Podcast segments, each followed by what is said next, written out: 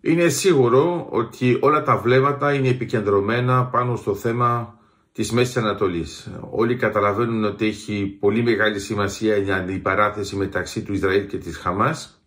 Αλλά πρέπει να καταλάβουμε ότι σε υψηλότερο επίπεδο τα πράγματα είναι λίγο διαφορετικά. Πρώτα απ' όλα πρόκειται τουλάχιστον από τη μια πλευρά για έναν proxy war. Αυτό σημαίνει τι, σημαίνει ότι το παιχνίδι το παίζει πιο πολύ το Ιράν μέσω της Χεσμολά και της Χαμάς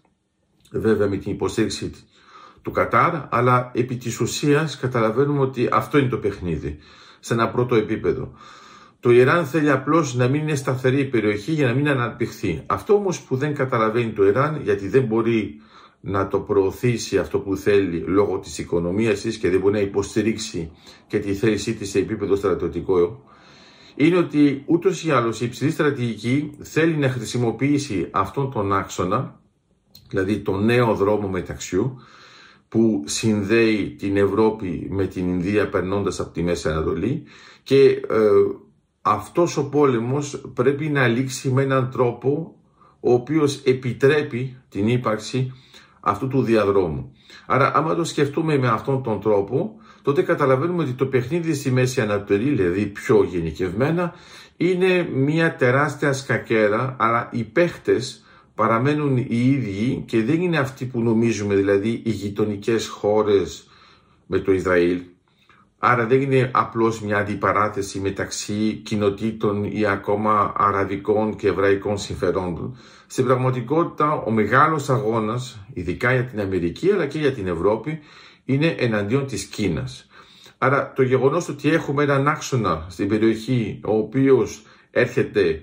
ε, να αντισταθμίσει τις προβολές της Κίνας είναι πολύ σημαντικό και αν η περιοχή μπορεί να υποφεληθεί θα είναι μέσω αυτού του άξονα και όχι από τον άλλον άξονα ο οποίος συμπεριλαμβάνει την Κίνα, την Ρωσία και το Ιράν. Άρα καταλαβαίνουμε ότι σε επίπεδο υψηλής στρατηγικής ο αγώνας δεν γίνεται εκεί που νομίζουμε. Είναι απλώς ε, μια τοπική μερίδα του όλου θέματος που μπορεί να μας απασχολεί λόγω επικαιρότητας, αλλά η μεγάλη στρατηγική, η υψηλή στρατηγική δεν ασχολείται μόνο με αυτό. Το παίγνιο γίνεται σε πιο υψηλό επίπεδο και μπορεί εμείς να βλέπουμε μόνο το ορατό στη Μέση Ανατολή, αλλά αυτό που είναι εντός εισαγωγικών αόρατο είναι η αντιπαράθεση της Αμερικής με την Κίνα. Είναι ένας τρόπος λοιπόν να αξιοποιηθεί η περιοχή, πρέπει να αξιοποιηθεί όχι μόνο το Ισραήλ, ακόμα και η Ορδανία, τα Ηνωμένα Αραβικά Εμμυράτα, και βέβαια η Ινδία, από την άλλη πλευρά η Ευρωπαϊκή Ένωση, χρησιμοποιώντας και την Κύπρο και την Ελλάδα, στη συνέχεια την Ιταλία και βέβαια τη Γαλλία και τη Γερμανία, έτσι ώστε αυτός ο άξονας να είναι ισχυρός εμπορικά, ενεργειακά. Κατά συνέπεια βλέπουμε ότι πρέπει να έχουμε τη μεγάλη εικόνα και δεν πρέπει να σταματάμε το επίπεδο της ανάλυσης μας στις τοπικές επαφές που γίνονται γιατί ούτως ή πρέπει να γίνουν γιατί υπάρχει και εκλογική καμπάνια στην Αμερική, πρέπει να καταλάβουμε ότι θέλουμε ήδη ένα μέλλον που να είναι διαφορετικό,